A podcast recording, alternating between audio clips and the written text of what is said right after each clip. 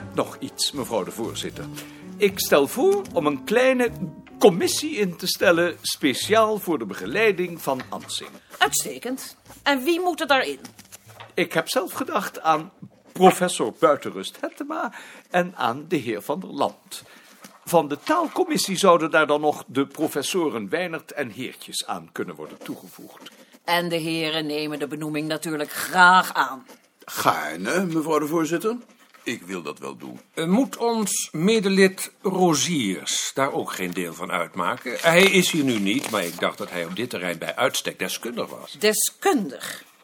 Over de vele deskundigheden van Roziers zullen we het nu maar niet hebben, want daar zijn we nog lang niet uitgepraat en ik wil er wel op tijd naar huis. Meneer de secretaris, u heeft vast wel aan de heer Roziers gedacht. Zeker, mevrouw de voorzitter. Maar ik geloof niet dat de heer Roziers nu juist op dit terrein zo deskundig is. En daar komt in dit geval nog bij, maar dat is niet voor de notulen, dat hij op zeer goede voet staat met mevrouw Haan. Wat mij in dit geval een bezwaar lijkt. Gerustgesteld, meneer Stelmaker. Dank u wel, mevrouw de voorzitter. Ik vroeg het vooral omdat ik de heer Roziers als lid van deze commissie zeer hoog acht. Dat doen wij allemaal, enzovoort, enzovoort. Is het agendapunt hiermee afgehandeld, meneer de secretaris? Ik dacht van wel. Behalve dat mevrouw Haan als voorwaarde heeft gesteld dat Ansing promoveert voor hij tot afdelingshoofd wordt benoemd. Dat spreekt vanzelf. En er zijn er meer. Moet ik dat notuleren? Dat hoeft u niet te notuleren als u het maar ter harte neemt. Volgende agendapunt. Het woord is aan de secretaris. Alweer. Dat betreft de opheffing van de Stichting voor Muziekcultuur van mevrouw Veldhoven. Het hoofdbureau is bereid om het Volksmuziekarchief als onderafdeling aan het Bureau voor Volkscultuur toe te voegen. Met ingang van 1 januari. Zodat wij in de toekomst het gehele terrein van de cultuur zullen gaan bestrijken. Ik ben daar zeer mee ingenomen, zoals u zult begrijpen, want ik heb hier al vanaf de oprichting van het bureau voor geijverd. Dan hadden we dus eigenlijk gebak bij de thee moeten hebben. Het is nog geen 1 januari. En je bent een zuinig man. Inderdaad, ik ben een zuinig man. En wat houdt dat nu in? Ik wil maar zeggen... Dat wij er een personeelslid bij krijgen en dat wij voor haar in de commissie een deskundige moeten benoemen. En hebt u een voorstel? Ik had zelf gedacht aan mevrouw Wagenmaker. Dan hebben we straks dus meneer Stelmaker en mevrouw Wagenmaker. Daar zal wel niemand bezwaar tegen hebben. Wat mij betreft niet.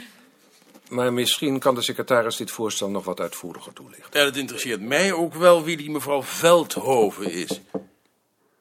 Kan ik binnenkomen? Met de thee. De minister-president, professor De Kwaai, heeft vanmorgen een radiotoespraak gehouden tot het Nederlandse volk. De Eerste Kamer en de Hoge Raad zijn vanmorgen bijeengekomen voor een herdenking van prinses Wilhelmina. Om één uur vanmiddag komt de Tweede Kamer bijeen. De omroepverenigingen hebben hun uitzendingen voorlopig gestaakt. Wel zijn elk uur berichten uitgezonden.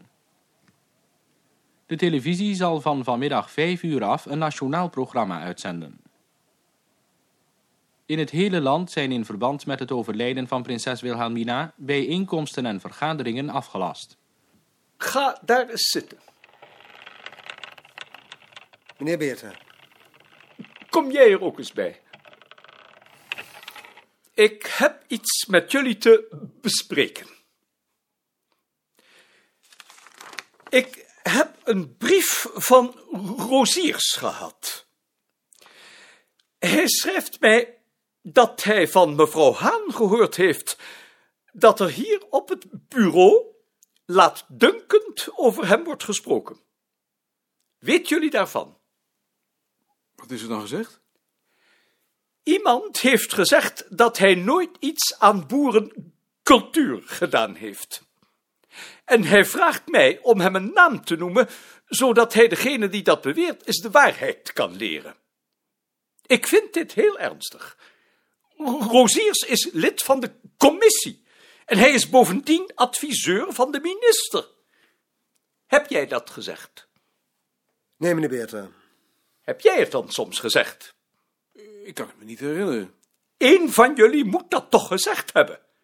Zoiets verzint mevrouw Haan toch niet? Als ik zoiets gezegd zou hebben, dan toch zeker niet waar juffrouw Haan bij is. Ik praat nooit met juffrouw Haan. Dan moet jij het dus gezegd hebben. Nee, meneer Beerta, ik heb dat niet gezegd. Ik neem dit zeer hoog op. Volgens mij hebt u het zelf gezegd. Toen we met z'n vieren over de dorslijst praten. Mevrouw Haan stelde toen voor om Roziers om advies te vragen. Heb ik dat zelf gezegd? Ja, dat hebt u inderdaad gezegd. Maar waarom heb ik dat dan gezegd? Want ik heb juist veel waardering voor de deskundigheid van Roziers. Dat weet ik natuurlijk niet, maar u hebt het gezegd. Ik ben bang dat je gelijk hebt. Wat nu? Weet je wat? Ik leg die brief gewoon naast me neer. U kunt ook schrijven dat u het gezegd hebt. Die opmerking laat ik maar voor wat ze is. Want tenslotte heeft Rozier zich nooit met boerencultuur bezig gehouden. Dat heeft hij wel. Hij heeft alleen niet de gelegenheid gehad erover te publiceren. Dat weet ik toevallig omdat hij me dat verteld heeft.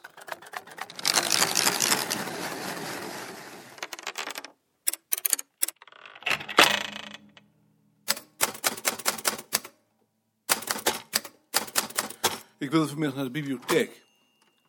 Wat wou je daar dan doen? Werken. Werken? En moet dat nu juist vanmiddag? Ja. Hoezo? Omdat ik vanmiddag een boodschap had willen doen. Dat kunt u toch even goed doen? Nee, want dan is het bureau onbemand. En hoe doet u dat dan als ik met vakantie ben? Dat is wat anders. Dat is een noodgeval.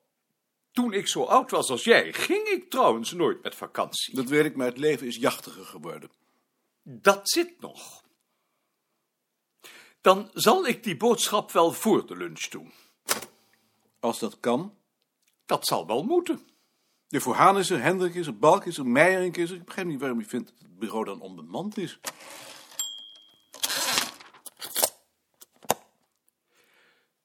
Dan ga ik nu maar. Uitstekend. Ik ben met een half uur terug. Het is toch lastig dat je niet eerder zegt dat je naar de bibliotheek gaat. Dan kan ik er rekening mee houden.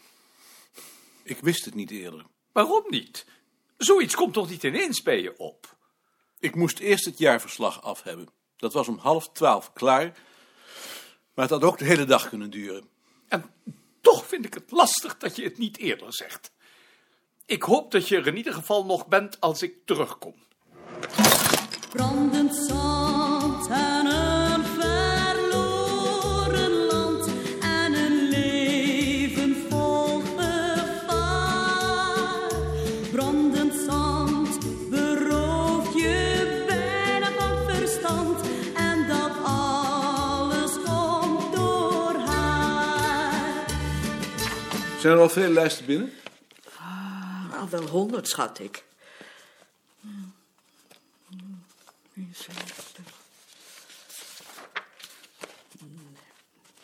Wilt u er vast een paar zien?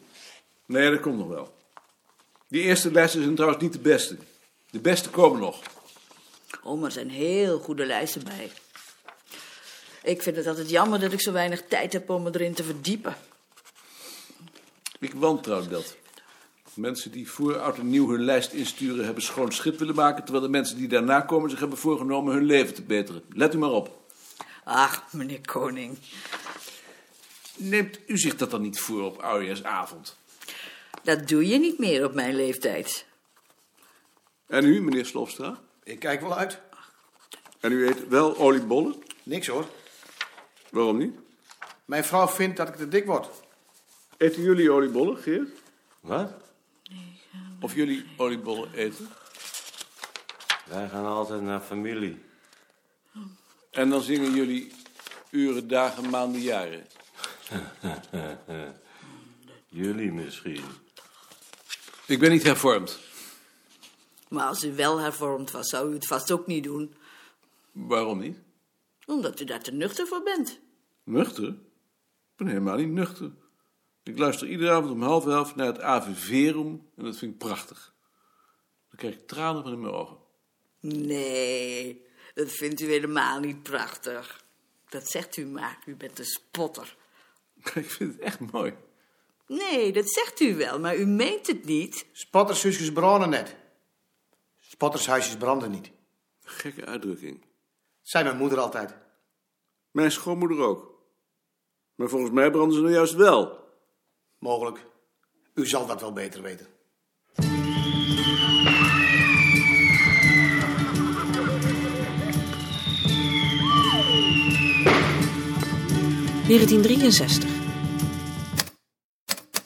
Bij wie hebben jullie op oudejaarsavond onder de kansel gezeten? Bij niemand. Bij niemand? Ik dacht dat jullie op oudejaarsavond altijd naar de kerk gingen.